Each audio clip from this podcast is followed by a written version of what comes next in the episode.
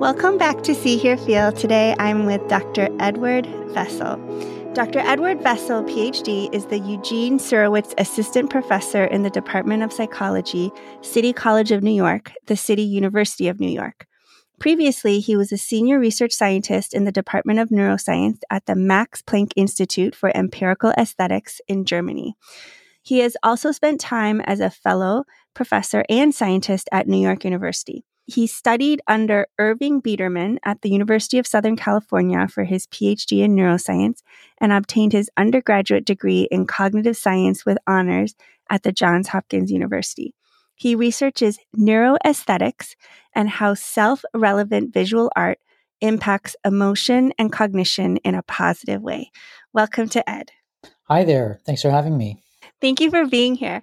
Could you first share a brief personal anecdote? I got my training in vision science, but my own personal kind of creative passions are a bit more in the area of music. Years ago, I got very involved in electronic music and underground music and DJed for a number of years. Some of my own most moving art experiences have actually probably been out at Burning Man, where you see large-scale participatory art that blows up, very engaging and participatory and interactive. That's really cool. Can you define neuroaesthetics? The simplest definition is that it's the neuroscience of aesthetic experiences. So can we understand what's happening from a psychological and also a brain perspective when we have a moving aesthetic experience, when we find something beautiful? There's something about finding something aesthetically appealing that leads to a change in how large-scale brain networks are interacting with each other. We're starting to tap into what's going on inside the person's head that is causing certain information to resonate with them more. How do you think that neuroaesthetics is relevant to healthcare, to doctors and patients? I think that's a really great question. I was wondering, would you like me to generally explain the result from the study first before going into that? Or sure. Yeah, sure. Whatever you want. Okay, so in this study, we basically designed a custom set of images for you based upon a questionnaire you filled out. You said, oh, I grew up in Colorado, and I just recently went on vacation to Ireland, and I'm really into roller skating. And so we might find images related to those things, then artify them. So we have an art set that contains personally relevant information for you. And then we can do the same for somebody else. And then we have you come in and you rate a bunch of art images, some real art that everybody sees, and then some artworks that were designed specifically for you, as well as some artworks that were designed for somebody else. So all of these artworks were designed for somebody, but some just weren't necessarily designed for you. We find this really big effect where the artworks that were specifically designed for you get this big boost where you find them more aesthetically appealing. I think that it works because aesthetics are really related to sense making, to information foraging, to being able to reduce uncertainty. And so when an artwork contains information that relates to you and your history, to where you grew up, to your identity, when that information about ourselves is present, it provides us with a bit of a roadmap or a key where we can unlock deeper levels of meaning and go deeper into the artwork and get more from it. We can get more understanding from it, and then we get more pleasure from it.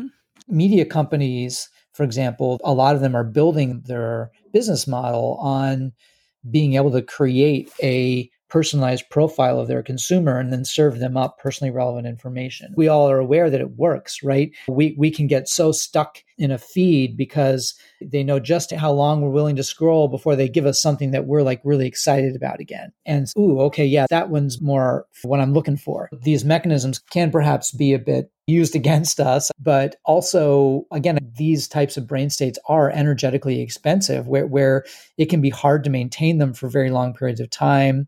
When you really get into something, when you're really in the flow, it can feel effortless, but then often you're drained afterwards. Or if you go to a museum and you go through a whole exhibit, it can be thrilling and exhilarating, but then you're just afterwards, I just need a break. Does it relate to healthcare? There are actually some really interesting relationships here. One of the things that happens when people start suffering from certain forms of dementia is that they're unhappy, they take a hit in mood.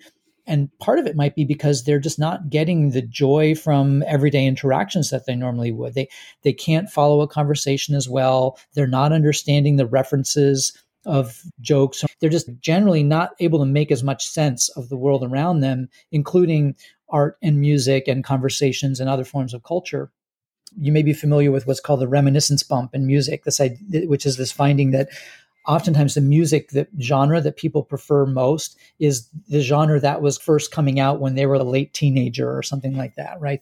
There's this critical period where, you know, that music, we went into the deepest, and even later in life, we still think that's the best music. I imagine that you could use this technique of creating personalized art, perhaps in a therapeutic context or in a context where you're trying to provide some additional enrichment environments for people who have dementia by making reference to things that have happened in their own life, to their own lived experience, that they could go deeper and get more pleasure from it and perhaps get more of the benefits that we see that art therapy can have, the protective effect of cultural engagement. Typically in healthcare, we don't really think about how, for one thing, even art is therapeutic, whether it's music or whether it's something visual. There is actually a big increasing movement in this. Art can be therapeutic. Art can promote well-being. I've been making a bit of more connections in a growing area generally called arts and health or neuroarts. The idea there is to raise awareness about the fact that access to culture is really critical. A lot of us learned during the pandemic that this isn't just about art, it's also about just other aesthetic experiences as well. So if you weren't able to visit a museum, or if you weren't able to go for a walk through a park, if you had no access to outdoor space, you were really having a hard time. A lot of people, I think, probably delve deeply into their music collections to get through a lot of that time. Other forms of performance and interaction and culture as well are just very helpful. Our well-being takes a hit when we don't have those things. And I think that's being recognized more, but then also the explicit usefulness of art in hospitals. I was actually just recently up at a little tour of the artwork up at the NYC Health and Hospitals Harlem Hospital, where the hospital has a lot of large-scale murals in it, some of which were originally built by the WPA, the Works Project Administration, from like the 30s basically. And they've actually got quite a big collection of artwork that they put in the hospital, and the patients love it, but also do the doctors. It's also really therapeutic for the doctors and nurses and staff who work in the hospital.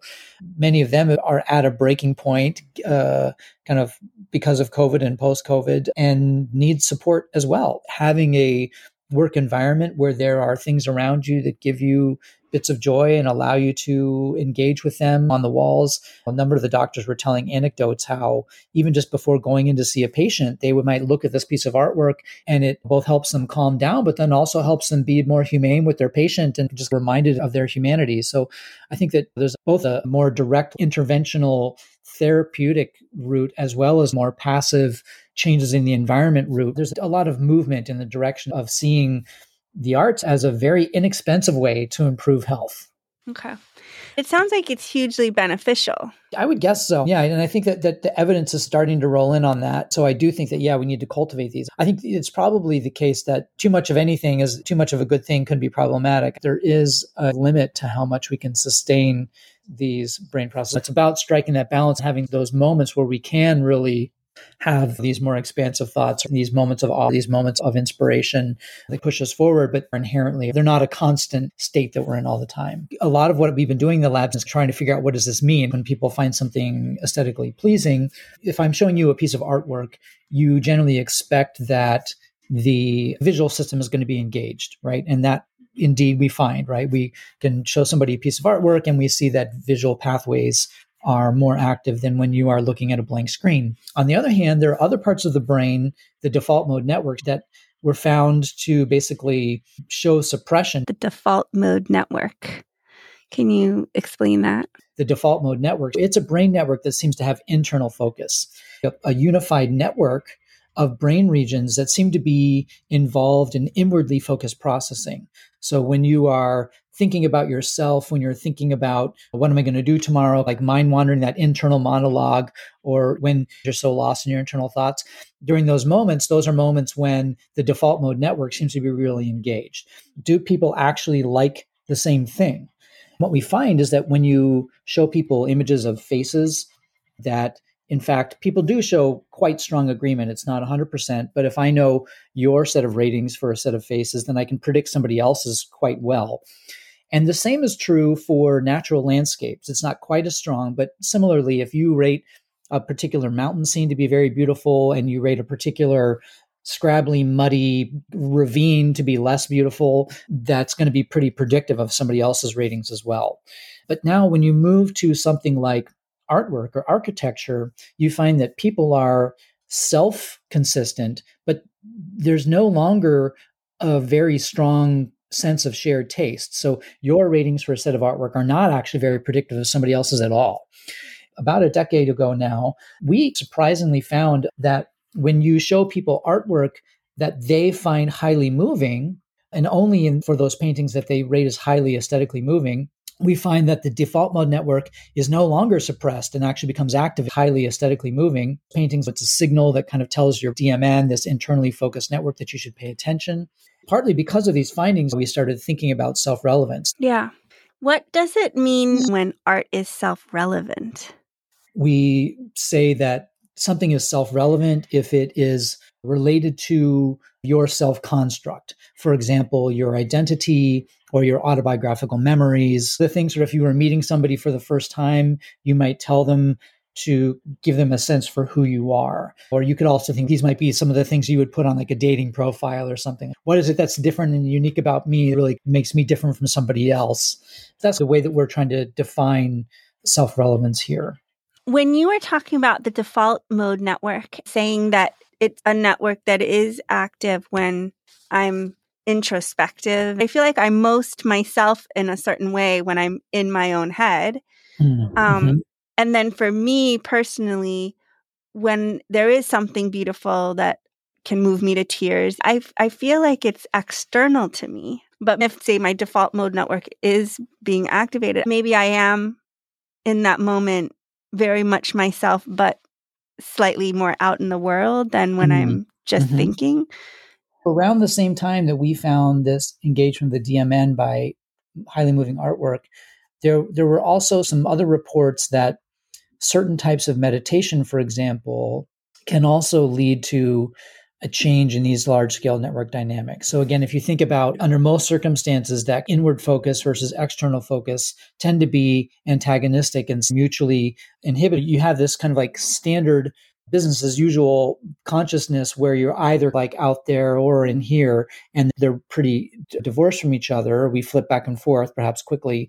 Maybe it's the case that certain meditative states and other kind of states can break that wall down a little bit. Moments where the external world can influence ourselves a bit more, or it might be moments where we're like really integrating the external world into ourselves. And when these network dynamics change, they're relatively rare states, right? And they're probably energetically demanding states of high plasticity, of high change across the network. Do you think they're relatively rare? They're definitely rare within the typical canon of cognitive tasks you might study in a brain scanner, right? Especially to get a really strong response, right? For example, when we show people artworks, we have a very diverse set of artworks.